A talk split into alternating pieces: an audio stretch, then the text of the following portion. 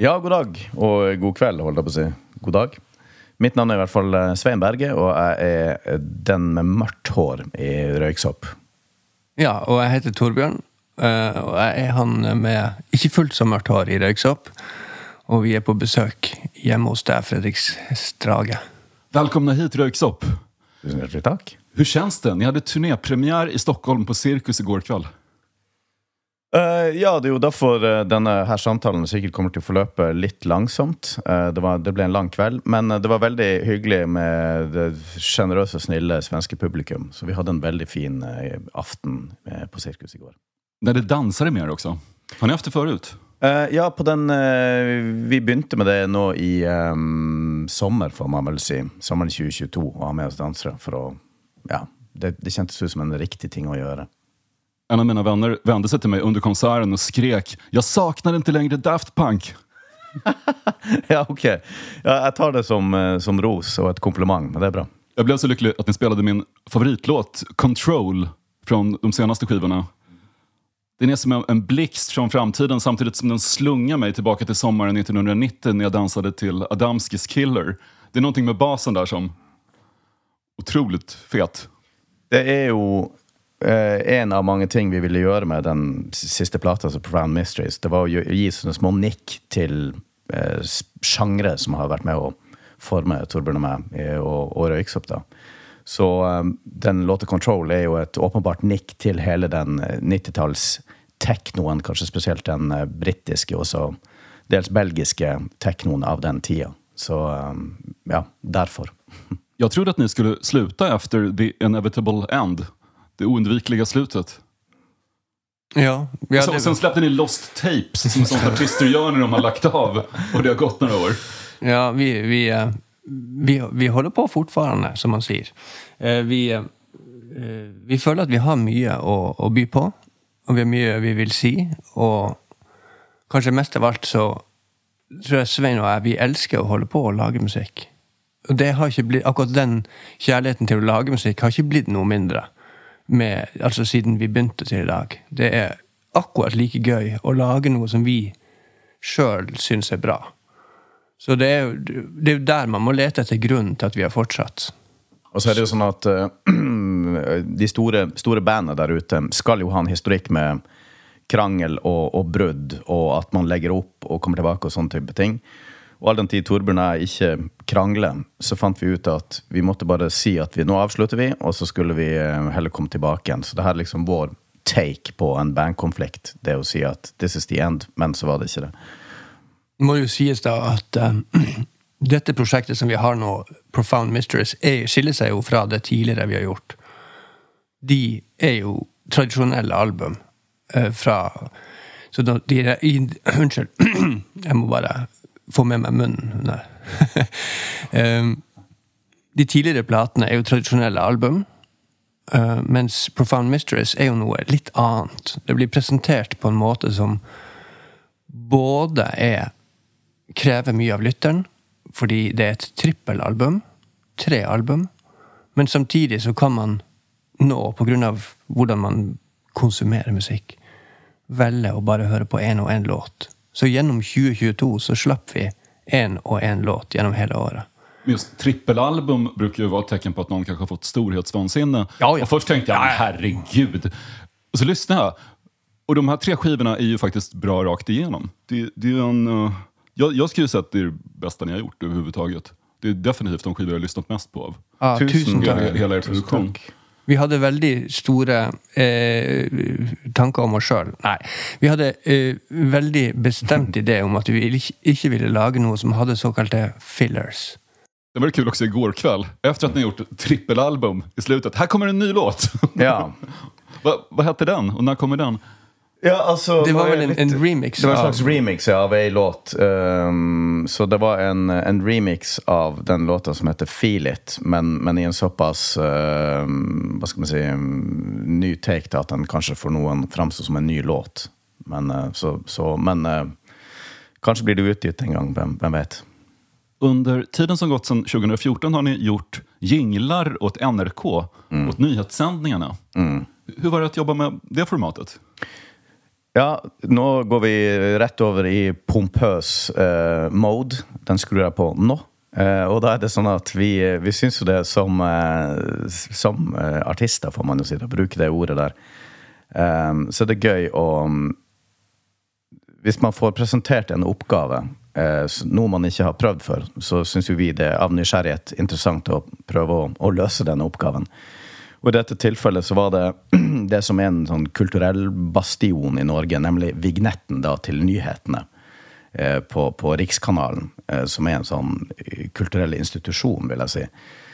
Som vi da blir spurt av, av NRK om å, å lage, og det syns vi høres ut som en nokså vanskelig oppgave, og derfor har man lyst til å prøve å gjøre det. Så det var, det var veldig gøy å sitte og jobbe så Det blir jo veldig dogmatisk, fordi at det er en del kriterier som må møtes for at en vignett skal være en vignett, og tid og BPM og alle disse tingene her. Gjorde ni ikke sporten også? Nei, altså det, det, det, som det, det var det litt triste. Det var skåret i gleden, som det heter eh, for oss. Fordi at vi, vi fikk lagret til um, Aktuelt-sendingene og til utenrikssendingene og alt sånt her. Så hele, hele hva skal man si, pakken, da, hele vignettpakken til NRK. Men sporten, den fikk ikke vi lage. Det måtte noen andre lage. Og det syns vi var litt dumt, for det var den vi kanskje hadde gleda oss mest til. Når jeg bodde i Frankrike i begynnelsen av 90-tallet, så spelades From 242's Rhythm of Time på TF1. deres mm. en av hver gang det var nyheter. Oh. Her i Sverige så fick eh, Robins produsent Christian Falk, Rest in Peace, han fikk ja. oppdraget av SVT att gjøre vignetter til alle SVTs nyhetssendinger. Kulturnyheterna, sportnyheterna. Och sen fick han då royalties varje gång det var en nyhetssändning. Och tjänade enormt mycket pengar som han spelade bort. tror jag. Ja. Men fick ni också då royalties varje gång det var nyheter? Vi- vi det är väldigt får, eh, bra cash. Ja, vi får eh, royalties, men det er ikke eh, Falk royalties. Vi får en eh, mer Spotify royalties. Så det er, det är veldig, veldig lite vi får. Vi, vi, eh, vi har ingen penger å spille bort, dessverre.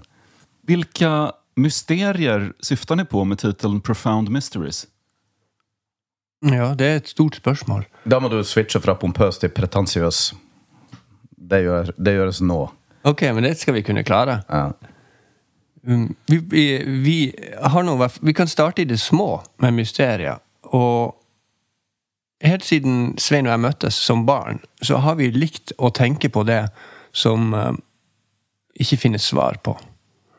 Uh, vi pleide å eksempel ligge på taket på museet i Tromsø og stirre, stirre opp på stjernehimmelen. Og var veldig opptatt av verdensrommet og uendelighet og alle disse spørsmålene når vi var små. Vi er ikke noe mindre opptatt av det nå, men det er liksom ikke noe man, man snakker om hver eneste dag.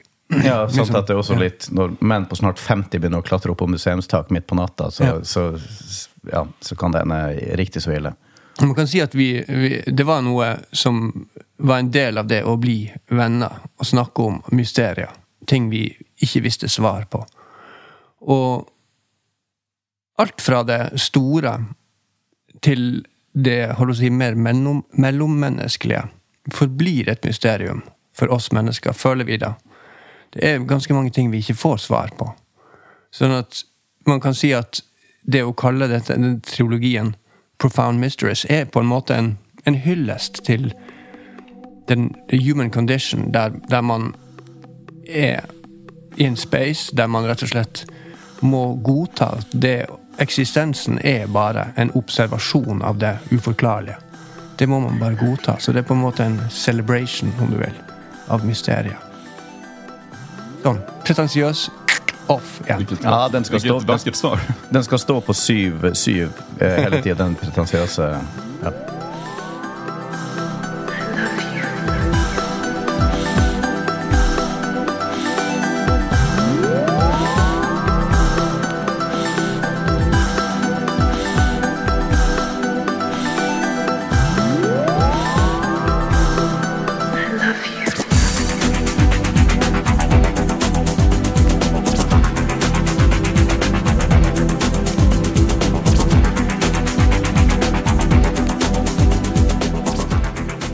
Ja, og det vi nå hører her i bakgrunnen er Elektrotet, kalte vi den, men det er sikkert Elektrotett som i hodet, eh, og låta I Love You. Og det er en låt som vel er fra 1990 tidlig. To, kanskje. Um, som, uh, som Torbjørn jeg satte veldig stor pris på uh, når den kom ut. Og det er flere grunner til at vi har valgt denne her. Det er Vel, jeg kan starte med den, den mest åpenbare tingen. Den er en veldig vakker låt.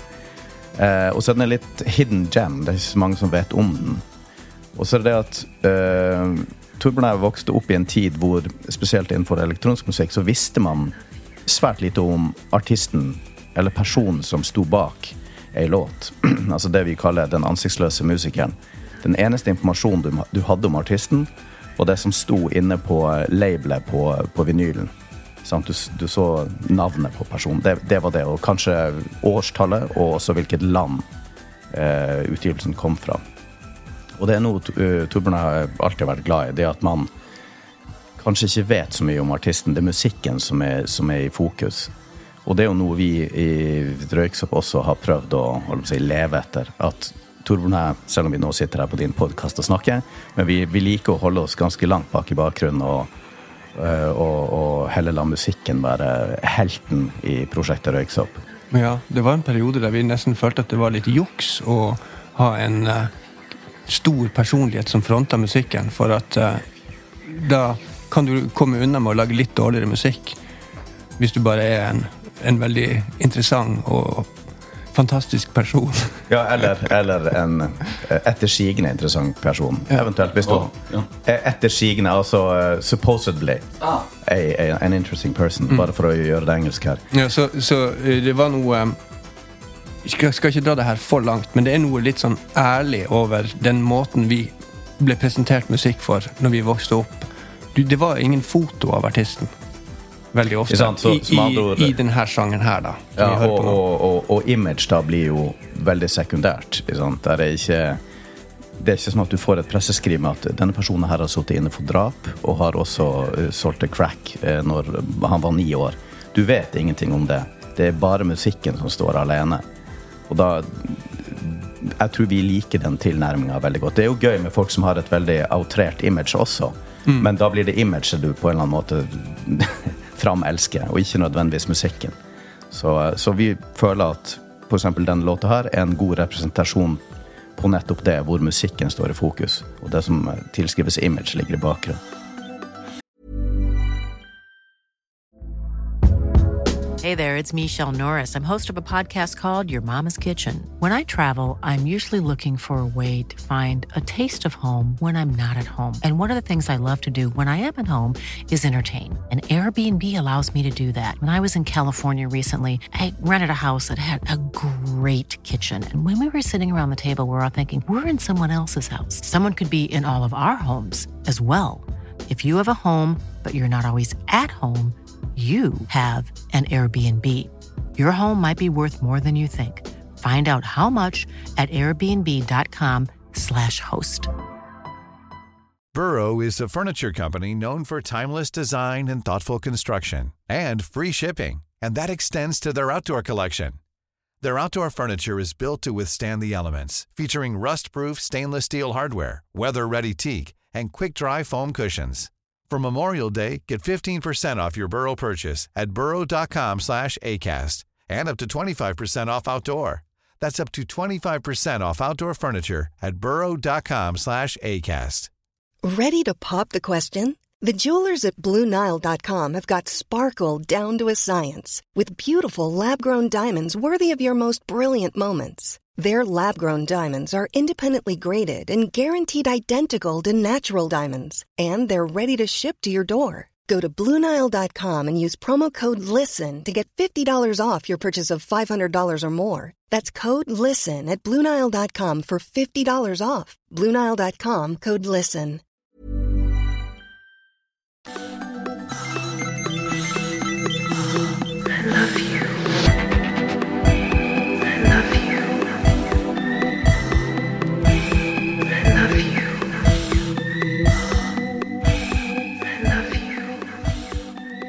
Men det här med anonymitet. Jag, jag såg ert uh, framträdande i Anne Lindmos talkshow. Där du Svein nämnde att ni vill kunna gå in i butiker och köpa skamfyllda produkter utan att det blir konstigt. Vilka skamfyllda produkter syftar du på då? Ja, det er jo et veldig godt poeng. Jeg har jo en veldig spesiell relasjon til, eh, til det med skam. Så for meg så vil jo såpe eksempel representere skam. Men også diverse, diverse eh, melprodukter. Eh, Såpa som man tvetter med. Altså, ja, tvål. Eh, Det, det er veldig skamfullt for meg. Eh, Og så er det også eh, ting som har fargen blå, er også veldig vanskelig for meg å kjøpe. Nei, men det, det handler vel om at, at det handler vel om Var, varför färgen blått? Nei, for det var det, det var det beste jeg kunne komme på. Eh, vi vil jo være apolitisk, men jeg prøvde å gi det en slags spinn her. Okay, jeg trodde du syftade på, på porr og så tenkte jeg ja men det var vel förbjudet i Norge før i tiden. Ja. Det fanns alle de her butikkene langs svensk-norska der de Yes. sålde pornografi. Jeg vet ikke om de finnes kvar ens. Men... Uh, jeg holdt på å si, Det håper jeg. Jeg har et litt sånn romantisk forhold til det. For det var der du fikk Altså Man ramla over grensa, og der fantes det porno uten sladd. Men det fantes også altså den svarte sensuren. Og så var det uh, fyrverkeri. Altså, hva heter det? Fyrverkerier? Ja, ja, det fikk man Raketer ikke i Norge. sånt? Ja, og sånne, hva heter det? Eh, Det er sikkert veldig politisk ukorrekt å si, si nå, men det heter altså kinaputt. Kinapuffar? Ja, kinapuff Ja. heter det. Ja, og på norsk heter det kinaputt, men den samme en firecracker, da. Ja. Det, da man, det fikk man ikke i Norge eh, annet enn eh, rundt eh, nyttårsaften. Så hvis man skulle ha det, så måtte man over til Sverige. Og, og, så Sverige, det var, det var kinapuffer og, og, og porr. Intressant, det där puritanska draget i Norge är det inte så många som tänker på. Folk tror att det, är, att det är en myt att Life of Brian förbjöds i Norge. Mm. Nei, det, det, er, det er real. Jeg husker at jeg i min barndom, når jeg var noe sånn åtte-ni år, så den, og fikk da også vite at den her er forbudt i Norge. Så det var liksom Texas Chainsaw Massacre, som også var forbudt, og så var det Life of Brian. Det, det, det er jo helt absurd å, å tenke på. Man, man förstår någonstans hvor black metal ble stort. Ja, ja, ja, man må jo heie på det, da. Altså at uh, nå får det være nok. Uh, så da skjønner man jo at uh, noen tenker at la oss Man forstår aggresjon, for å si det sånn. Konstnären Jonathan Zawada fra Australien har gjort omslag til Profound Mysteries med hjelp av AI, artificiell intelligens. Har ni utforskat AI även inom musiken på noe vis? Eh, ja, til en viss grad. Uh, vi føler jo at vi, vi står oppi noe som er veldig omskiftelig når det gjelder AI. Så vi skal ikke spekulere så mye i hva, hvor vi er om fem år.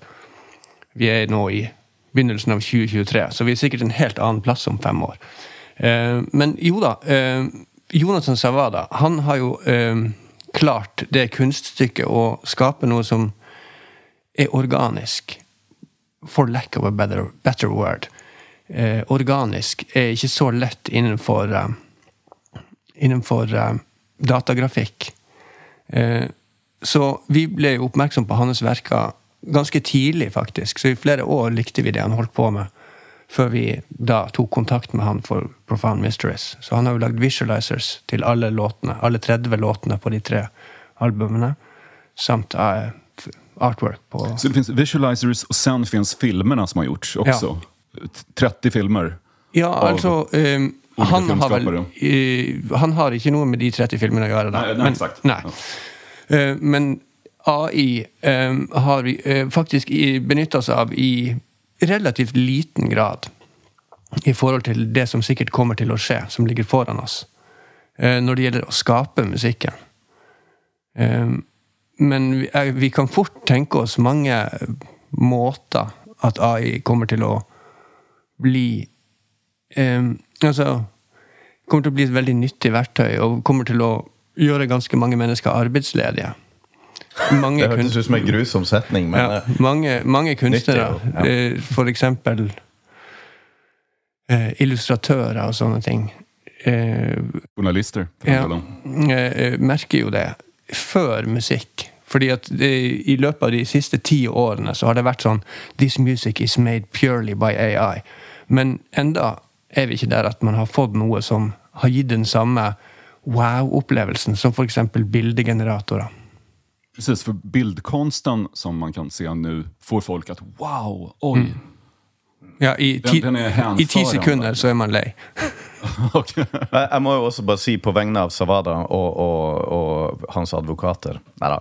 eh, At han, han, eh, han eh, Selv om han driver på med digital kunst, så driver han jo også Han er jo en artisan, så han han maler jo også eh, tradisjonelt, eh, analogt, får man si, eh, på altså med pensel og så Eh, det han har skapt digitalt. Så for han er det egentlig ikke et skille mellom det ene og det andre. Det, det er en, ett uttrykk.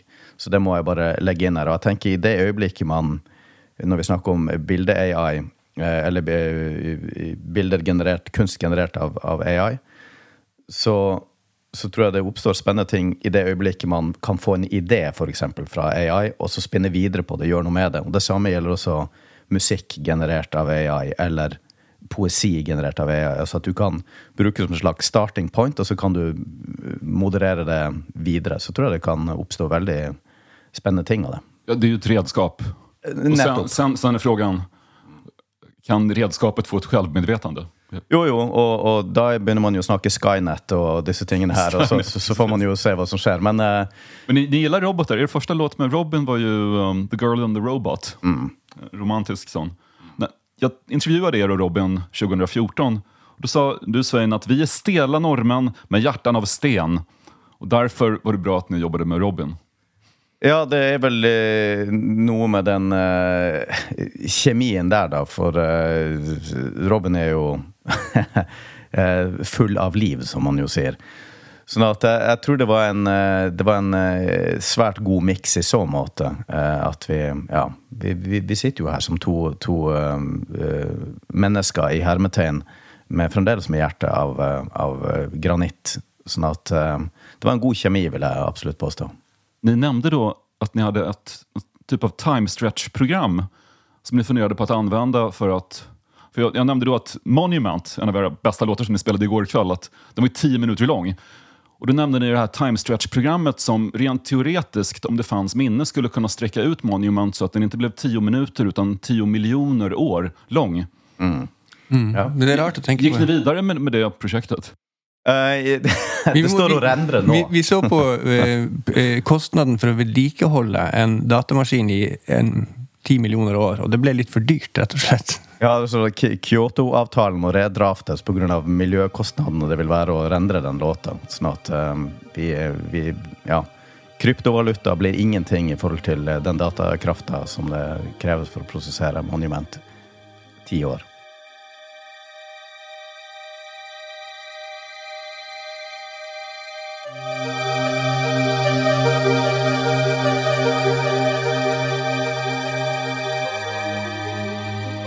Eh, altså det vi hører nå, er Aquatic Ambience eh, av David Wise. Eh, og linken her til oss er jo at Altså, vi starta jo å lage musikk på relativt sparsommelig utstyr. Vi begynte jo å lage musikk når vi var 12 og 13 år gammel. Jeg og Svein. Eh, På 80-tallet, altså Ja. da dette.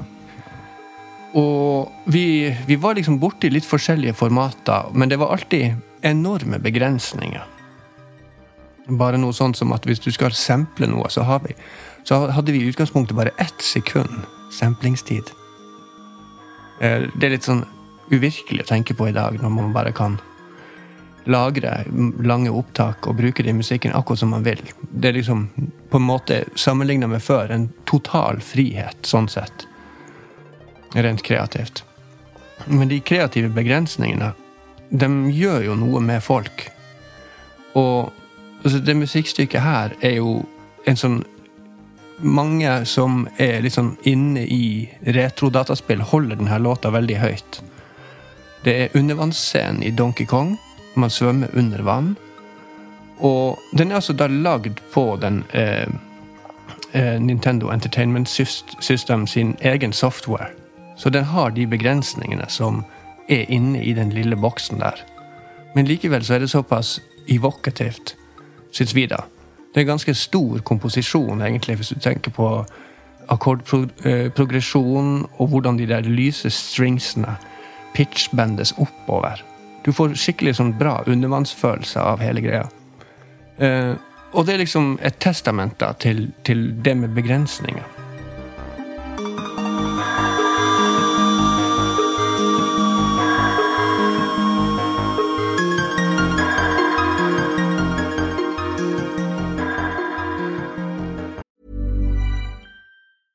Jewelry isn't a gift you give just once. It's a way to remind your loved one of a beautiful moment every time they see it. Blue Nile can help you find the gift that says how you feel and says it beautifully with expert guidance and a wide assortment of jewelry of the highest quality at the best price. Go to BlueNile.com and experience the convenience of shopping Blue Nile, the original online jeweler since 1999.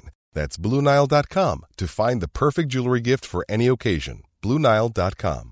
A lot can happen in the next three years. Like a chatbot may be your new best friend. But what won't change? Needing health insurance. United Healthcare Tri Term Medical Plans are available for these changing times. Underwritten by Golden Rule Insurance Company, they offer budget friendly, flexible coverage for people who are in between jobs or missed open enrollment. The plans last nearly three years in some states, with access to a nationwide network of doctors and hospitals. So, for whatever tomorrow brings, United Healthcare Tri Term Medical Plans may be for you. Learn more at uh1.com. Burrow's furniture is built for the way you live. From ensuring easy assembly and disassembly to honoring highly requested new colors for their award-winning seating, they always have their customers in mind. Their modular seating is made out of durable materials to last and grow with you. And with Burrow, you always get fast, free shipping. Get up to 60% off during Burrow's Memorial Day sale at burrow.com slash ACAST. That's burrow.com slash ACAST. burrow.com slash ACAST. Så kan jeg legge til eh, For det her spillet kom på Super Nintendo. Det var vel kanskje en av de titlene som kom med releasen av Super Nintendo. meg om. Og da husker jeg at um, i hvert fall jeg som kjøpte den konsollen, spilte spesifikt det brettet, altså det levelet, om og om igjen. Primært for, uh, for musikken. Fordi at musikken fantes jo ingen plass. Så skulle du høre musikken, så var det å sette seg ned og spille det brettet. Så det jo, um, Og vi spilte det sammen uh, i de årene, det året da vi begynte på Melodi EM. Det gjorde vi òg. Så det var liksom litt sånn tidlig retro på en eller annen måte. Altså Ja. En litt sånn kort retroloop. Og vi, eh, vi hadde jo før det igjen, så lagde vi litt musikk på Commodore 60, 64. Commodore 64, la oss si det på norsk. Commodore 64, skulle jeg til å si. uh, ok. Uh, og, og det er jo gøy, for det finnes jo fortsatt en, en retro-community som, som driver på med det i dag. Altså 8-bit-musikk. Eh, og Uh, Bitpop bruker Ja. man prate om i Ja. Sverige et tag. Ja, det finnes mye bra. Det er veldig, vi heier på den scenen og syns det er veldig interessant. Men det gikk jo fort opp for oss at uh, det ble akkurat litt for mye begrensninger. Vi, vi, måtte, vi måtte ha mer. Vi var sultne spesielt på, på det å kunne inkorporere flere lyder, flere lydbilder, i, i vår musikk. Og liksom ha en litt større palett. Ni kommer fra Tromsø i norra Norge. Hur var det att växa upp så väldigt långt norrut? Veldig new age. Det- är nordligare än det nordligaste i Sverige. Ja, nei, altså Hur fixar man mörkret och så på vintern? Vänjer man sig vid det? Eller? eh, For min del syns jo jeg det var helt fantastisk. Men det er jo litt sånn i og med at man er født i det, så kjenner man jo ingenting annet. Eh, Så jag tycker folk som är födda i Sverige inte står ut med vintermörkret och tycker att det är konstigt. Oj, vad ljust det är på sommaren. Ja, du kan så si, men det sier vel tallet sitt tydelige språk om uh, svenskene, da. Neida. Uh, men uh, nei, altså eh, personlig så syns jeg spesielt den såkalte mørketida, altså vinterperioden, var, er veldig vakker og fin. Og jeg tror at den definitivt har hatt en eh, innvirkning på, på meg, og kanskje tro, trolig også Torbjørn, i forhold til det kreative. Eh, jeg tror også den har bidratt til pluss da også naturen som vi befinner oss i i Tromsø, har bidratt til å gi røyksopp eh, litt pompøst klangbildet vi har. Altså det, vi, det er jo mye åpent rom i musikken vår. Og det tror jeg har noe med den, den eh, rett og slett oppveksten i Tromsø å gjøre. Altså nærheten til natur, til stjernehimmelen og nordlys og alle disse new age, cheesy tingene. Men eh, det er ikke noe vi prøver å putte inn i musikken, men jeg tror den er der på grunn av oppveksten i Tromsø. Mm. Det finnes jo en slags sånn kartsjåvinisme der nord er opp. Uh, man sier 'dra opp til Tromsø'. Uh, og hvis man ser bort ifra den Sjåvinisme mot hvilket håll da? Från Oslobornas Nei, sida? fra, fra nord-sør på, på, på den globale skala, så er jo sør ned. Det er bunnen av verden. Det er dårlig. Jeg vet ikke, men vi har, vi har lagd. Alle kart er jo sånn uh, at Nord er nord, nord er oppe Topp. på kartet, Ja. sør er nede på kartet. Det er jo ingen grunn til at det skal være sånn, egentlig. Om man tittar opp og ned, så... Ja, det, det, det kunne like gjerne vært andre veien. Jo, jeg har aldri tenkt på det. Nei, det, man kan jo bare gi det et, et spinn. Det har sikkert noe med, med hvem, altså Europa og historikk og sånt, Ja. og hvor, hvor kart blir Men det er også da, selvfølgelig, det er mye mer landmasse på den nordlige halvkule. Det er også sant. Eh, Men Så det, det er bare sånn estetikk. Altså, det hadde vært kjedelig også, hvis Ja. andre, mye det, vann. det blir for mye hav. Det blir for mye hav, ja. mer new age å vende på den. Det er Ja, sant. ja, vi, jeg er veldig glad i kart som fremstiller eh, kloden da, eh, på nye måter. Det finnes mange forskjellige måter å lage et kart over verden på. Men uh, dette er en podkast, så vi har ikke mulighet til å vise bilder. Men det jeg har lyst til å si om det å vokse opp nord for polarsirkelen, da, er jo at jorda står jo på en liten telt i forhold til sola. Og det er den lille telten, det at jorda ikke står helt sånn i rett vinkel til sola, som skaper årstider. Eh, og eh, det blir så ekstra tydelig nord for polarsirkelen, da jorda sjøl lager en egen skygge for sola gjennom vinteren. Og på den andre sida på sommeren da vende seg mot sola, så sola aldri går ned. Så på den måten så er det en veldig sånn reell og praktisk årsak til å føle seg litt mer sånn connected til universet. da. Det blir liksom litt tydeligere, hele greia, hvordan den kosmiske ballett utspiller seg når man, når man bor veldig langt nord eller veldig langt sør. da. Og så skal jeg også legge til en annen ting som jeg tror har vært bra for oss, da, i hvert fall som, som uh, musikere, er isolasjon. Fordi at Tromsø er jo en liten uh, universitetsby langt oppe i nord. Og, ja. Det, det kalles Nordens Paris. Ja, de, de, de, hva, hva beror det på? Ja, det, det, det har eh, Etymologien stammer fra altså, Eller det blir ikke helt etymologien, men opphavet til den frasen er altså da at i um, de rike kjøpmennenes koner en gang på 1900-tallet dro ned til Kristiania og København og sikkert også Stockholm og kjøpte dyre europeiske klær. Dro opp igjen og hadde på seg altså da siste fashion, latest fashion i Tromsø, som jo var en, i bunn og grunn en eh, fiskerby. Ikke sant? Så det går egentlig bare på at de var cutting edge klesmessig, de som bodde der. Og så har man senere, gjennom 70- og 80-tallet eh, i Tromsø, eh, anvendt Nordens Paris også fordi at det er et veldig eh, vitalt natteliv. Altså det er de tingene som fantes eh, i veldig mye av i Tromsø når vi vokste opp. Det var eh, utesteder, altså plasser med alkohol, og, og frisører. Så man kunne være full og pen på håret, eh, og derfor eh, Nordens Paris. Og ni forsøkte kanskje Jeg vet ikke om det var ni som gjorde det, men noen forsøkte lansere Nordens Detroit. För at det var bra tekno? Det, det er ikke vi som har kommet på, for det, det synes jeg Jeg syns at Detroit skal få ha den. Så det blir veldig sånn desperat. Og ja, vi er Nordens Detroit. Men, eh, men Litt Lite som Stockholm, Nordens Venedig. Ja, nå Vel, jeg skal Ja, nettopp. Jeg syns at uh, Venedig skal få lov å være Venedig, og så får Stockholm være Stockholm, tenker jeg da. Ni skal ha pantat flaskor for å få råd med deres første synter. Og du, du nevnte, Svein at du, hade, du sålde lodd för Blindas förbund. Vad, är lodd? Det är inget med ladd att göra, nej? Uh, lodd, det er Altså lottery tickets. Ja, lot, lotter! Lotter. Okej, Ja, ja. Då, då förstår jag. Ja. Uh, ja, nei, det var en uh, sånn uh, dør-til-dør-ringe eh, på. Eh, da var jeg vel en eh, ja, 12, må jeg ha vært. 12-13.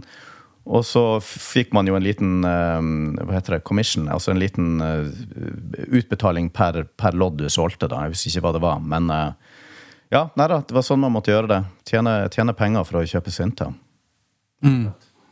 Det er jo, var det er jo på den tiden. Det var, ja, altså, det var jo en, en gunstig tid, i hvert fall for oss i Tromsø. da, fordi at eh, dette er jo sånn cirka sånn i 88 der omkring.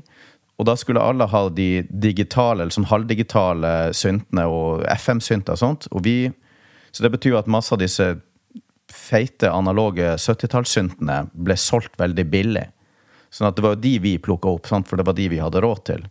Så det var sånn vi samla opp en del av de første syntene våre. Det var jo gjennom å kjøpe disse eh, nå da veldig etterspurte analoge 70-tallssyntene for en billig penge, for alle skulle ha den, den siste, siste halvdigitale Roland-synten, liksom, som ingen vil ha i dag. Det er for øvrig sikkert ganske mange unge mennesker i dag som lager musikk som kanskje ikke er klar over hvor dyrt det var å lage musikk før. Altså Det var, for, det var liksom forunt for de som på en eller annen måte had lucked out. Eller jobba veldig hardt for det, selvfølgelig, men uh, Eller ja, precis, hade tur. Det er som han Howard Jones som sålde frukt og så kjørte noen inn og krossade hans fruktstånd og for forsikringspengene kjøpte han sine første syntar og ble artist. Det er jo fantastisk, Det visste jeg ikke. Veldig bra. Ja, men, det, det sto i den svenske poptidningen OK at Ja, ja, man hadde okay. kjørt på hans lilla fruktstånd. Ja, Man måtte nesten ha en forsikringsutbetaling for å ha råd til å lage musikk før. Eh, og hvis man ser på de tidligere syntpionerene, de som er veldig tidlig ute, på, på 70, sent 60-, 70- og 80-tallet, så er det ganske rike mennesker, faktisk, du, som driver på. Det var liksom ikke før eh, liksom, eh, de er mer eh, sånn Roland eh, kom med, med Jeg blir 82 og Ja. 81-82. Det er da det man, hvermannsen får lov å Og det? Vi snakker om Detroit og sånt. Det er jo folk som ikke nødvendigvis har mye penger, men da, eh, da skjer det noe. For da blir det på en måte litt mer demokratisert, om du vil. Fordi da kan eh, flere få tilgang på det. Og Så må jeg bare legge til også at de, de, det er jo derfor, det som også da former selvsagt lydbildet, altså det T901 og, og Juno 60 osv. Fordi at det var de billigste syntene som var tilgjengelige, så da kjøper man jo det. Det var ingen som i Detroit som gikk og kjøpte en eh, synklavie, liksom, for det hadde man jo ikke råd til. Så Det var bare Kate Bush som hadde Det var, ja, Peter ja, Gabriel. Peter Gabriel. Jeg må, bare- da må jeg smette inn siden du sier Peter Gabriel, for vi var i hans Real World Studio for en 15 år siden. Og gikk rundt omkring der og hang ut. eh, Og han har jo et museum av syntene, så da husker jeg vi passerte ikke mindre enn to synklavier som sto bare liksom opp langs en vegg i en korridor. Eh, Det er ganske, ganske interessant å, å gå gjennom en tidsmaskin der. En liten digresjon. Vær så god. mm, han har forresten et flygel som står på et glassgulv der det renner en elv under. Det blir veldig god musikk av det. Det må til. Pianot kommuniserer med Det er sikkert noe svingninger Det er noe svingninger som vi ikke forstår. feng shui eller hva det kalles. Det, det er vel noe sånt.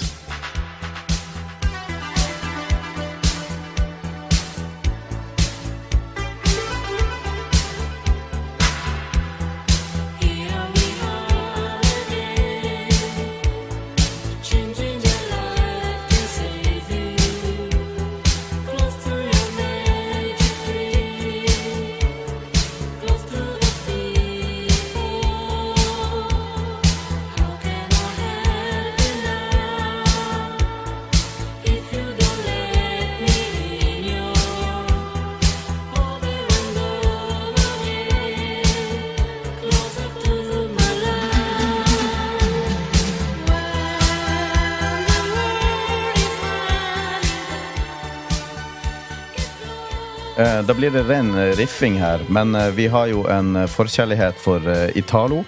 Um, som vi har hatt også siden Italo var aktuelt. Det er liksom noe som sitter igjen fra barndommen. Mm, det vi har plukket fram her, er da Valerie Doré og hennes låt 'Get Closer'.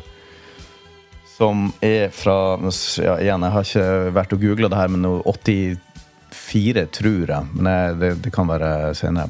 Det Kan være tidligere òg. Um, en låt som vi liker veldig godt. Den har den her eh, deilige um, Det vi liker best med Italo, når det er ganske få elementer. Uh, der er også en litt sånn halvsloppy innspilling. Det kjennes ut som de har hatt tre timer i studio. Det var alt de hadde råd til. Mm, ja, Jf. det vi akkurat sa. Det, det er jo sikkert akkurat det som har skjedd. De har ikke råd til å Nei, nettopp. Så det er liksom Vi har bare råd til å kjøre to takes på det her, og det er det vi har. Så det er litt sånn eh, Du hører dem kjøre når de kjører volumfaderen litt sånn brått opp og ned på den, eh, den eh, Juno-paden som ligger der og sånt. Så det er noe, det veldig Det kjennes veldig genuint ut. da, Og, og annen, selv, om, selv om det er veldig vakkert, og sånt, så kjennes det samtidig litt rått ut. Eh, så det, er det er det segmentet av Italo vi liker. Det som er litt sånn sloppy og litt dirty, men, eh, men dirty ikke på en noisy måte, men mer eh, Vi kaller det gris. Eh, så, Gris? gris, ja. Altså ja, som, som, i, som i mess. Ja, ok. Ok, ja, som i, som i Messi. Eh, og da ikke fotballspilleren. Det er jo også interessant at eh, den type sånn eh, enhver vokal av den typen her ville blitt tuna i et studio i dag. Tuna med, med tuneprogram à la Autotune, som er jo kjent for mange. Vad, Finnes- vad, vad tycker ni om det som genomsyrar nästan all ny popmusik? Uh, uh, altså, det er jo uh, et uh, estetisk uttrykk å bruke autotune. Det blir feil når musikksjangre som tradisjonelt sett ikke har brukt det, bruker det for mye. Som for eksempel uh, rock spesielt. Rock og autotune er liksom uh, Ja. ja, jeg skal gjøre det enda verre for deg å bruke eksempelet Aretha Franklin, som jo skal være god nok i seg sjøl. Jeg tror noe av det siste som ble utgitt med henne, hadde jo smekka på altfor mye autotune. Og det, altså, det, det, det går jo ikke. Så det blir litt sånn, man kan trace det tilbake til det vi sa i stad om AI. Altså at hvis du, hvis du bare lar eh, Hvis du bare slenger på autotune, så blir det jo et spesifikt uttrykk. sant? Men hvis du bruker det i, med måte og holdt på å si, gir det litt mer eh, tender love and care, altså måten du bruker autotune, så syns jeg det er helt supert. Men det er jo i det øyeblikket du, du går full T-pain på det, så, så blir det en, så blir det autotune, hvis man kan skjønne distinksjonen der, da. Det finns en svensk artist som heter Lorentz som använder mycket autotune. Han sa vid något tillfälle att i framtiden kommer man inte längre att tala om att sång är autotunad. Man kommer att prata om att viss sång är akustisk. Ungefär som en akustisk gitarr, medan den elektriska är det normala. Ja, nei, det er jo ikke utenkelig. Altså, igjen, for meg er det autotune er et, eh, det er et krydder, og så får du bare velge hvor mye av dette krydderet du skal ha. Om det skal være eh, helten i retten, eller om det bare skal være en, en liten sprinkle oppå. Jeg, jeg liker autotune. Jeg syns det er altså, ja, det må bare Så lenge det sitter. Men uh, Get Closer, der hadde de ikke autotune, for å si det sånn. Og det, og det, og det liker vi.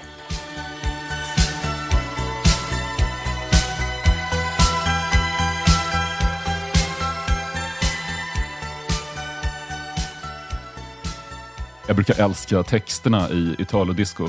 Jeg, Jag har en dröm om att ge ut en diktsamling med bara Italo-disco-texter.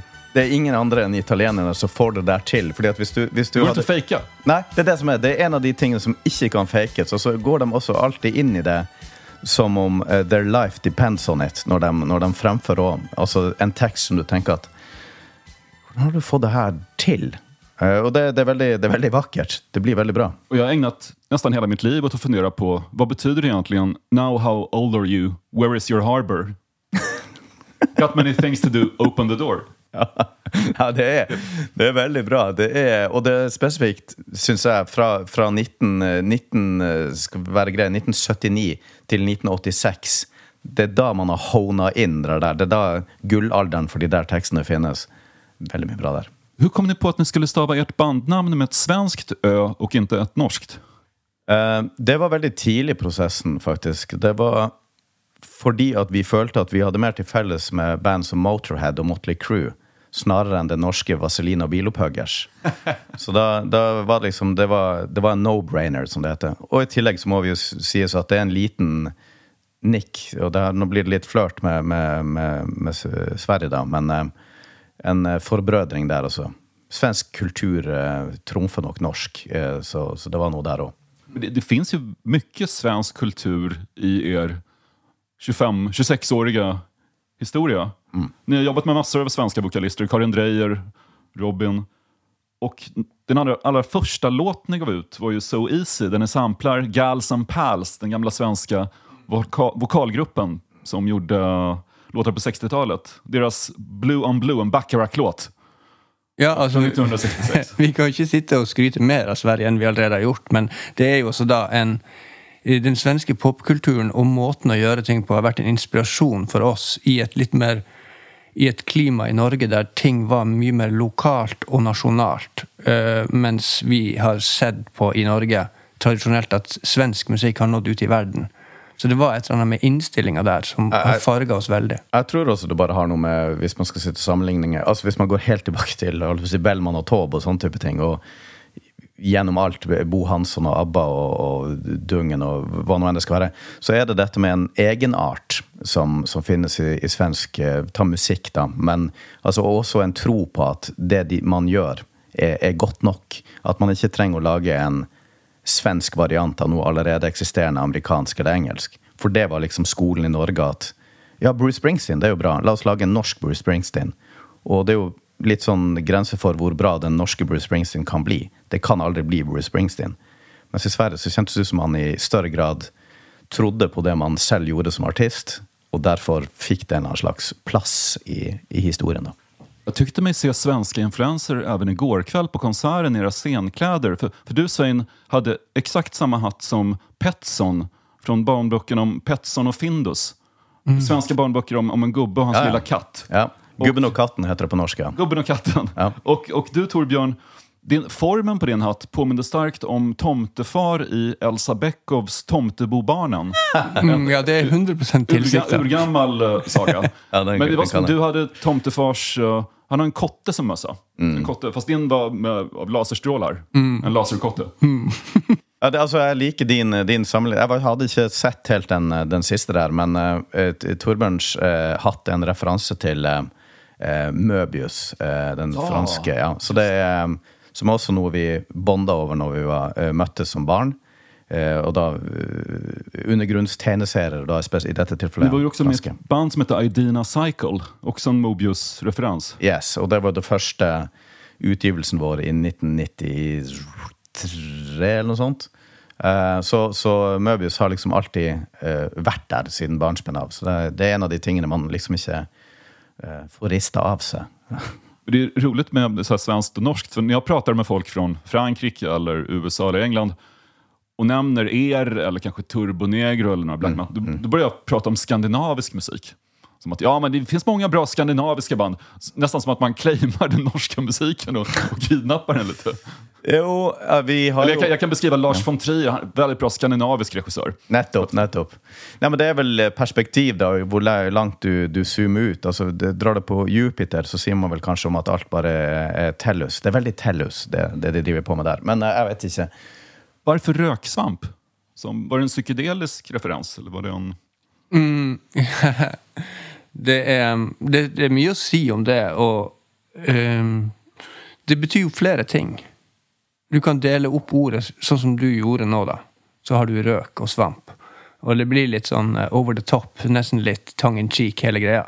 Det er meninga, da. Det er tilsikta. Vi syns det var too much og Altså, der, der ligger en, en rusreferanse som er, eh, idiotisk og faller igjennom på, på sitt eget premiss. holdt jeg på å si.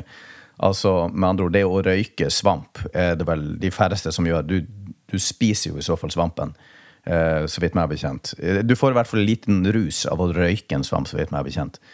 Um, det? Eh, ja, jeg, jeg tror altså ingen rus, så vidt jeg forstår. Mulig at det er noen, Det er litt som å røke de her små Nettopp. Från bananen, Bananen, ja. små, små, små, Ja, små, ja. små de, de som faller ut når man åpner bananskalet. Nettopp. Eller, ja, eller, eller sagflis og timian. Altså, det vel, du får sikkert veldig vondt i halsen, og kanskje blir man kvalm. Men jeg tror det er omtrent like mye effekt. Så det var, det var en litt sånn um, øh, en, en idiotisk øh, referanse der. I tillegg så er jo også en røyksopp den skyen, hvis man skal kalle det, som kommer post en atomeksplosjon. Altså den mushroom cloud. Jeg vet ikke hva det er på Det är en mer otäck referens. Det er jo det som er Och, och sant. nu, nu också har ju svampar plötsligt blivit en symbol för skräck i och med The Last of Us, tv-serien. Yes. Där, där sporer och svampar förintar mänskligheten. Og eh, så har du den, og så er det også Så du har ødeleggelsen, og så er jo også sopp eh, altså i, i, eh, på mikronivå en, en eh, nødvendighet for, for eksistensen av alt liv. Altså, vi må ha sopp. Eh, sånn at det er jo eh, Altså, hvis du tenker på ting som penicillin så Man kan si at vi lever i en symbiose. Så, så, så soppen sier så veldig mye, veldig mye, og så er det vel i bunn og grunn Vi syns det var veldig gøy å bruke et, et ord som eh, passer så dårlig på mange måter. Det er, en, det er et forferdelig navn på et, på et prosjekt, for det er så lite snappy.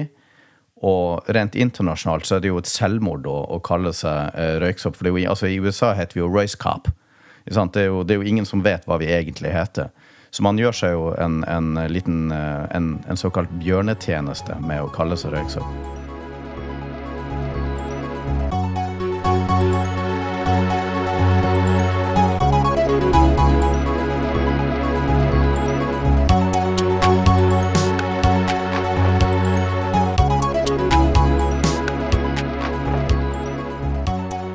Det vi, det vi hører på nå, er en sang med den fascinerende tittelen 'Unused Song 2'.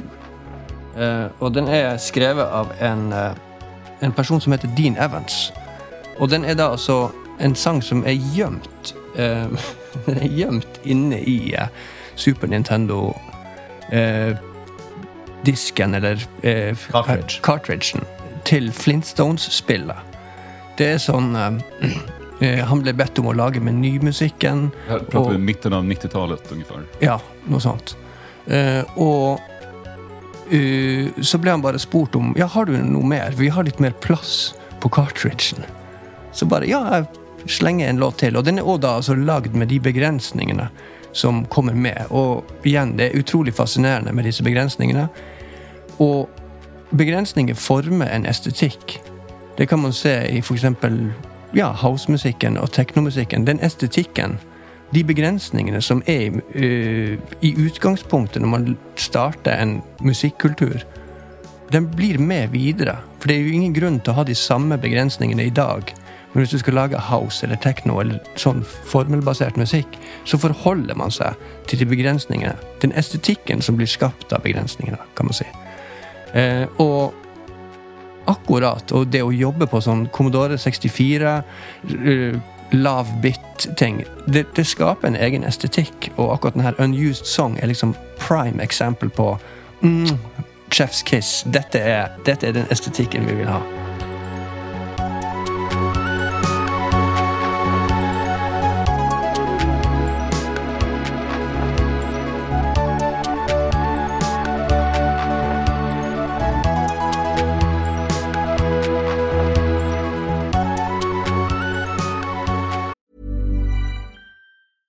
Even on a budget, quality is non-negotiable. That's why Quince is the place to score high-end essentials at 50 to 80% less than similar brands. Get your hands on buttery soft cashmere sweaters from just 60 bucks, Italian leather jackets, and so much more. And the best part about Quince, they exclusively partner with factories committed to safe, ethical, and responsible manufacturing. Elevate your style without the elevated price tag with Quince. Go to quince.com slash upgrade for free shipping and 365-day returns. This message comes from BOF sponsor eBay. You'll know real when you get it. It'll say eBay Authenticity Guarantee. And you'll feel it. Maybe it's a head turning handbag, a watch that says it all, jewelry that makes you look like the gem, or sneakers and streetwear so fresh every step feels fly. eBay gets it. So look for the blue check mark next to that thing you love and be confident that every inch, stitch, sole, and logo is checked by experts. With eBay Authenticity Guarantee, you can trust that feeling of real is always in reach. Ensure your next purchase is the real deal. Visit eBay.com for terms. Planning for your next trip? Elevate your travel style with Quince. Quince has all the jet setting essentials you'll want for your next getaway, like European linen, premium luggage options, buttery soft Italian leather bags, and so much more. And is all priced at 50 to 80% less than similar brands. Plus, Quince only works with factories that use safe and ethical manufacturing practices. Pack your bags with high-quality essentials you'll be wearing for vacations to come with Quince. Go to quince.com slash pack for free shipping and 365-day returns. Någon låt landar precis mitt mellan att, det, att man skrattar lite åt det samtidigt som det är otroligt gripande. Ikke sant? Ja. Eh, og vi har jo altså eh, Fra Get Closer, som jo har en litt sånn Jeg må ikke si at man skratter av det, men, men det har et eller annet sånn litt sånn over seg, samtidig som man You allow yourselves to be moved. Jeg, jeg syns den beste uh, Italoen, den beste dubben, den beste drum and bass, den beste egentlig hiphop også, har det der. der. At den på en eller annen måte ikke tar seg sjøl så høytidelig. Kanskje ikke hiphop, men mye hiphop, i hvert fall. Hvor den har den der lille Et element av vi vet ikke helt hva vi holder på med. Eh, Nettopp. Som gjør det liksom Altså, det gjør det litt Ikke nødvendigvis ja. sosialt og tekstmessig, men, men musikkteknisk, da. ja, sånn at den, den har en liten sånn touch av Og det er sikkert veldig ukorrekt å si, men en liten touch av idioti. Som, som, som vi liker. Altså at det er litt sånn This just happened. This is Mm. what I can. Det her er liksom maks av det jeg får til. Fordi hvis du kan for mye, og vet for mye av hva som skjer, hvis du trykker ned en tagent eller en akkord, eh, så får du et eget musikalsk uttrykk, som er liksom eh, et veldig sånn akseptert uttrykk, som alle som jobber med f.eks. filmmusikk og, og sånne ting, har til fingerspissene. Og det blir fantastisk. Men den andre sida er de som ikke helt har lært seg masse musikktekniske ting. Alt fra akkorder, melodier til trommeprogrammering til alt sammen. Og av og til så treffer det som golden Det er vel det elementet av La oss kalle det punk, bare for å være artig. Så det vi hørte nå, var et stykke punk.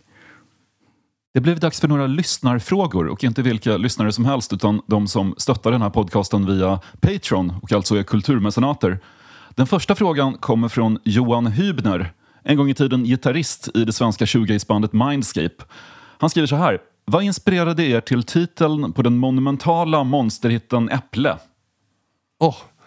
Uh, ja, jo, det linker jo ganske bra til den her Flintstones-affæren vi hørte nå. Uh, ja, der er det jo også en slags um, glad naivitet i den låta.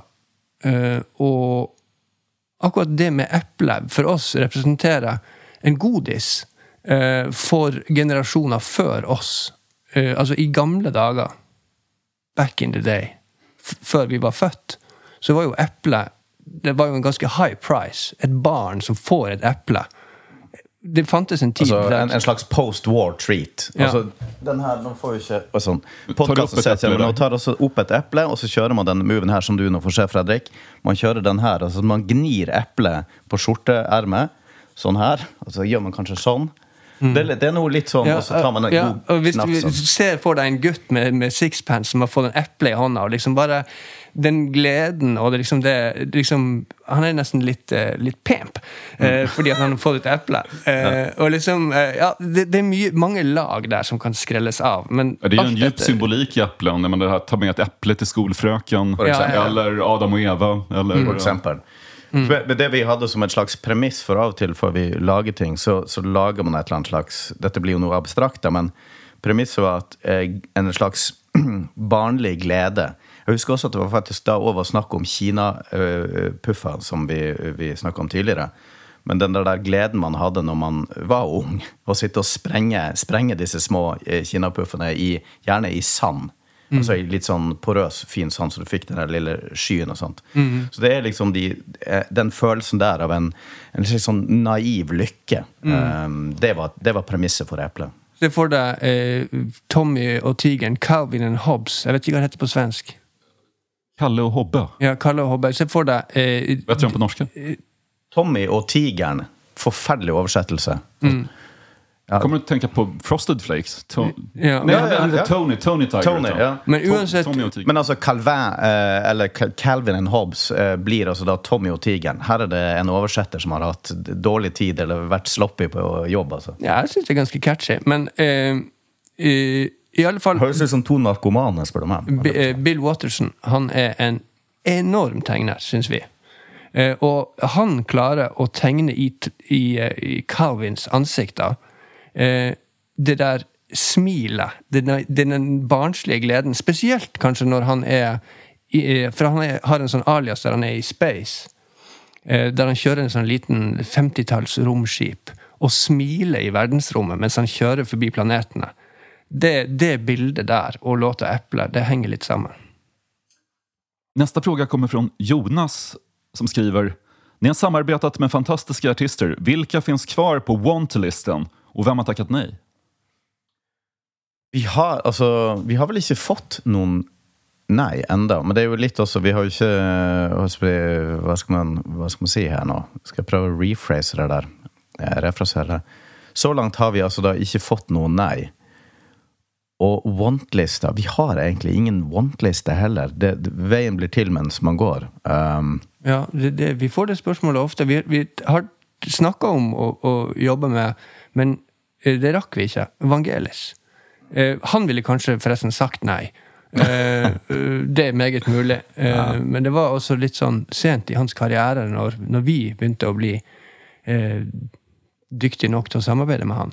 Eh, har vi høye tanker om oss sjøl her, da, men eh, Så det gikk ikke. Men er det sant som Svein sier, altså. Vi, det, det blir veldig sånn til mens vi er i den kreative prosessen, og så liksom, når vi kommer et stykke, så begynner vi å reach out. som det heter på godt norsk. Eh, så det der er en vei som blir i stor grad til mens vi går. Og så må jeg bare også si til uh, Nå er jeg ikke sikkert at det var dette Jonas mente, men, men der hersker Vi får av og til det spørsmålet fra journalister også, og da er det en slags si, en, en, herskende tanke om at uh, du vil liksom ideelt sett jobbe med den mest profilerte og mest kjente artisten, men det opplever i hvert fall vi at det ikke nødvendigvis alltid er tilfellet. Altså, vi har ikke noe kjempestort ønske om å jobbe med de mest kjente i, i, verden, fordi at man kan tenke seg at det kommer så mye annet med det, hvis du skal jobbe med en høyprofilert amerikansk eh, listetopp. Ni har jo takket nei til et antall høyprofilerede amerikanere, som P. Diddy og Britney Spears, så jeg vet. Uh, ja, det, det, det, det, skjedde jo ikke. Og så kan man jo si at Hadde dere møter med deres management? Uh, jeg hadde en samtale med P. Diddy, husker jeg. Eh, den er ikke ofte jeg sier heller. jeg snakker med ham per telefon. Men der var det også litt eh, For det kunne vært interessant, eh, men det var litt tida og hvor Torbjørn og jeg befant oss i våre respektive liv. Så det, det, det, kokte litt vekk. Der var det ikke en sånn definitivt 'det går ikke', men vi bare ser at det var en litt dårlig timing. Hva hadde han for tanker? Ja, er jo, Her er det også en liten sånn uh, Nå skal jeg trå litt varsomt, men der er jo også en forskjell mellom uh, den Hvor gammel var da? da 29 år gamle Svein, og, som står i Bergen sentrum. Og, og P. Diddy som sitter i, i, New York en plass og, og snakker slang til meg.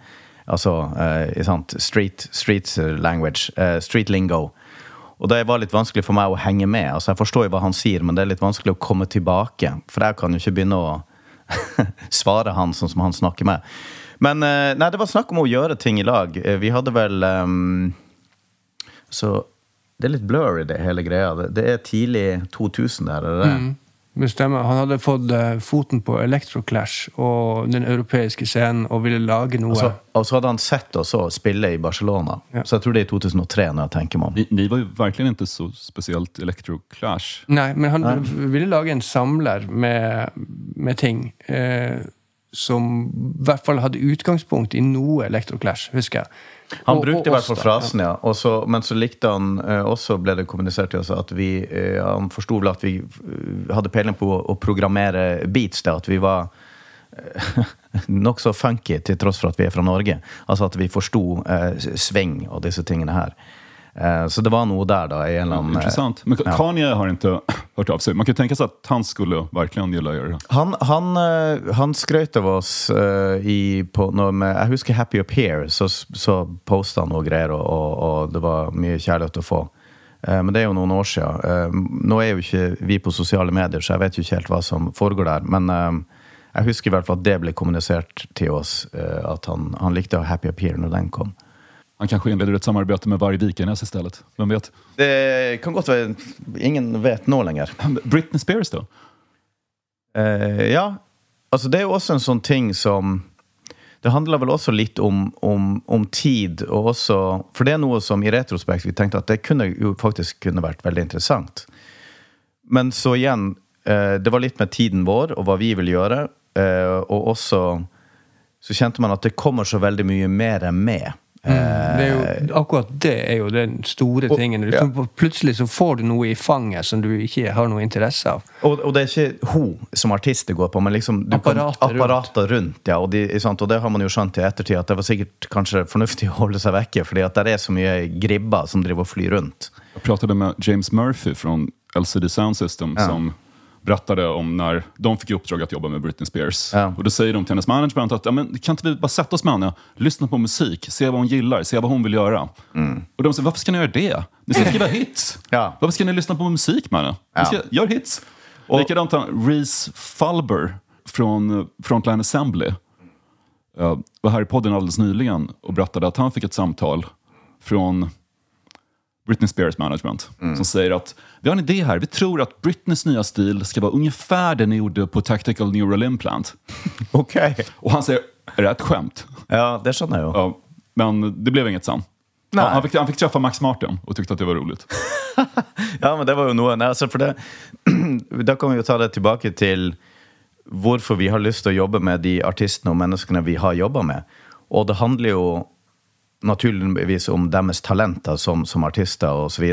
Men så er det også en, vi har en forståelse om at de som mennesker er mennesker vi kan gjøre nettopp det som du sier her. da, Sette seg ned og bare høre på musikk og møtes og utveksle ideer. For det er jo det man vil.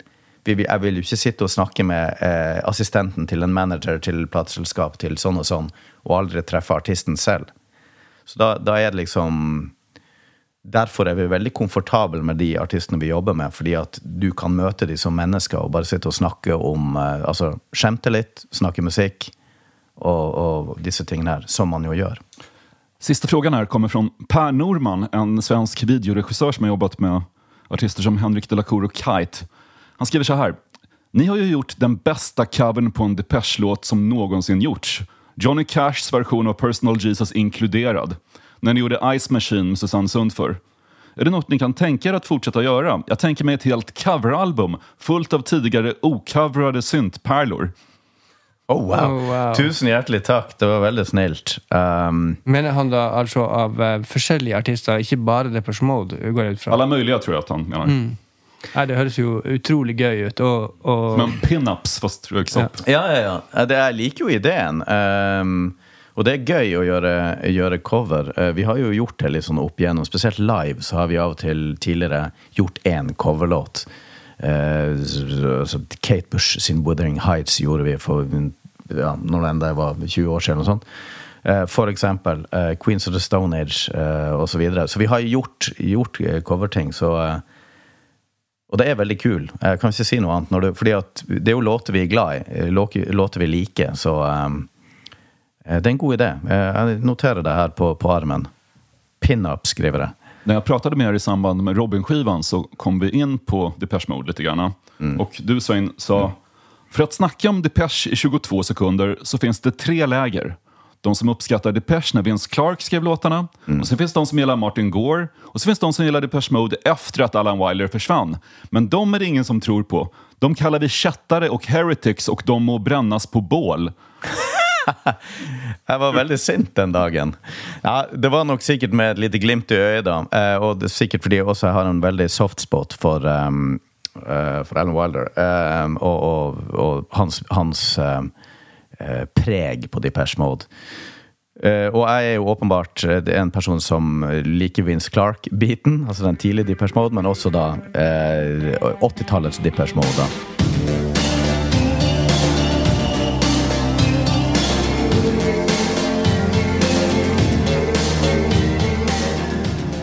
Og i så måte når vi nå snakker om Dippersmål, så kan vi jo dra fram den ene låta uh, som Mamma tar med, som for meg kanskje er um, paradeeksempelet hva Depeche Mode angår. For meg, i hvert fall. Og det er låta uh, 'Never Let Me Down Again' fra Music for the Masses.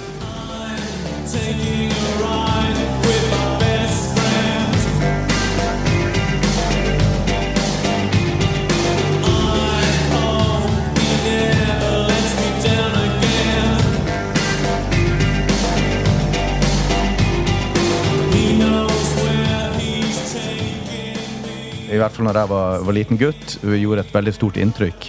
Rent musikalsk, men også Det var en musikkvideo som eh, Det er jo eh, Anton Corbin som, eh, som har gjort den, som bare traff meg veldig. For den var rar, men vakker og mystisk og alt det her som jeg liker. Um, og selve låta uh, er jo uh, en superkomposisjon. Den har den her uh, store 80-talls skarptromma. Den har koret. Eh, den har Dave Gahn, sånn som jeg liker å høre han, eh, vokalen. Ja, ikonisk. Det er liksom bare eh, Det, det er vanskelig for meg å få, få toppa den. Og Depeche Mode har jo forskjellige faser, naturlig nok, som vi så vidt var innom. Jeg syns vel personlig jeg liker liksom den industri, litt EBM-aktige Some Great Reward med mye FM-synt og sånt. Og så liker jeg veldig godt Black Celebration og Music for the Masses, den biten. Og så liker jeg også når de begynner å dra, seg, å dra inn litt sånn rockeelementer, som man Jeg mener de gjør best på plata Violator, som liksom er den som vel kom da jeg var 14, tror jeg. Så det var liksom min plate, for den passa så bra når jeg var tenåring. Liksom. Jeg forsto alt, og kjærligheten og alle disse tingene her. Så um, Depeche Mode er jo et av de bandene som virkelig har um, forma. Så jeg tror man finner uh, veldig mye av Depeche Mode sin musikk i vår musikk, eh, som naturlig er. Eh, vi har jo vært så heldige å treffe på denne gjengen her fra en og annen gang. Og en av mine største triumfer det er jo å bli knust av Martin Gore i sånn fussballspill. Han, eh, han utfordra meg til det en gang, eh, og jeg var jo så eh, Hva heter det? Starstruck. At jeg klarte jo ikke å gjøre noe. Jeg sto bare i ro. Så han vant eh, to ganger 10-0. Eh, så, så, så det var min lille Depeche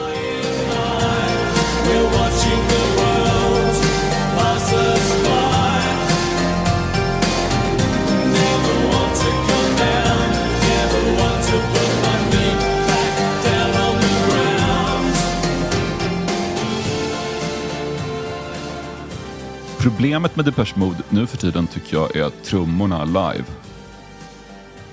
De har tappat den där industriella kraften som fanns förr. Och jag kom att tänka på det igår kväll när jag såg er på Cirkus i Stockholm. För du Svein stod och slog på syntrummor musiken blev bättre av att du hamrade. Och jag fick den här känslan som jag brukade få förr på Depeche Modes konserter när de hade ställningar med drumpads bakom sig och de stod och slog på dem. Det finns något parti i, eh, på det här One on One liven där alla tre vid syntarna står med ryggen mot publiken och hamrar. Och det är så coolt ah, och trummorna är så perfekta. Och nu är det istället någon sorts ja, ett jam. Det är massa fills och det är massa... Ja, Alltså, Det är någon som uttrycker sig själv på trummor på ett, sätt där, på ett ställe där ingen ska uttrycka sig. Ja, det, er, det er harde ord, eh, men eh, jeg tror det har noe med å gjøre hvem man omgir seg med. Fordi at eh, et band som Depeche Mode Nå tillater jeg meg å spekulere bitte litt. Håper det går greit hvis Depeche Mode hører på. De er jo, er jo inne i en sånn live-setting hele tida. Eh, for de er, spiller jo så mange konserter og har vært så mye on the road. Så det blir jo liksom uttrykket Det blir liksom mer Estetikken formes litt av det å være mye på scene og på venues og på backline og teknikere og musikere. Det, det blir liksom eh, Det blir liksom mindre studio og mer live. Og da farger det musikken, og det har jo skjedd med, med Depeche Mode. Og for folk som liker trommemaskiner vel så bra, så, så er jo det et lite tap, da.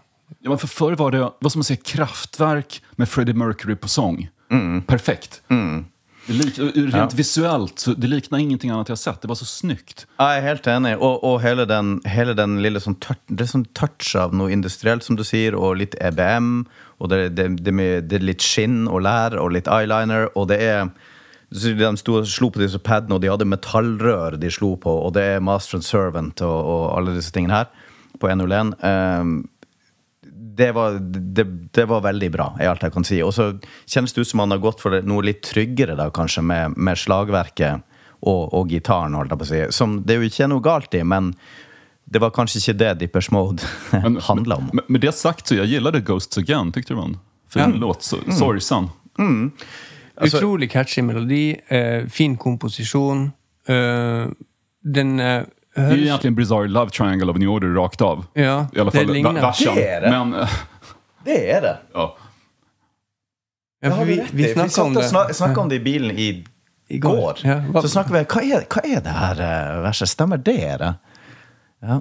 Men ja, apropå syntpads, jag vet inte om ni minns det, men ni spelade på Göta källare i Stockholm 2002. Så det är 21 år sedan. Och då stod du också och slog på pads, Svein. Och du hamrar och hamrar och sen en brakade ihop och ramlar i golvet. Och då säger du, jag glömmer aldrig, du säger oj, lite rock där. ja. Det var høflig rock. Bland de syntigaste kommentarer jag har hört. Ja, ok, Det er fint. Det er bra, bra noen husker det, i hvert fall. Ja. Det var, det var också en konsert då, på tal om det här med naiviteten som ni nämnde, apropå Äpple. En svensk artist var där och stod längst fram och dansade. Jag vet inte om ni känner till honom. Väldigt känd i Sverige på 60, 70, 80-talet. Robert Broberg. Jeg kjenner navnet, i Eh, fall. Han, han gjorde eh, skämtsam, spexig pop på svenska. Och han var ju då i nästan 70 år gammal tror jag och stod längst fram på röyksopp på Göta källare. Det, altså, det her høres ut som en sånn eh, Det høres ut som en løgn, men det, det, altså det du nå forteller. Men jeg, jeg, liker sånn når det bygges litt legacy. Det, det her er veldig bra. Dette må vi ha med i memoarene, kjenner jeg.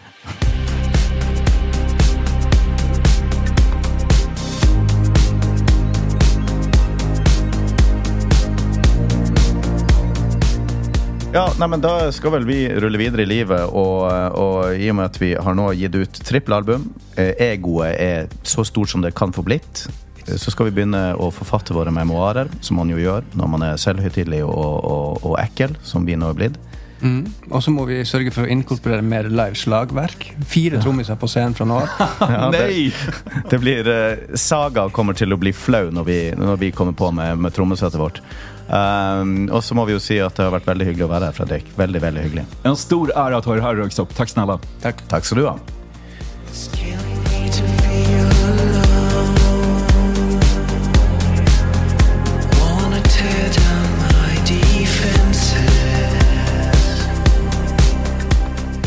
Den här podcasten producerades av Daniel Bäckström för Lejon Media. Röyksopp var hemma hos Strage.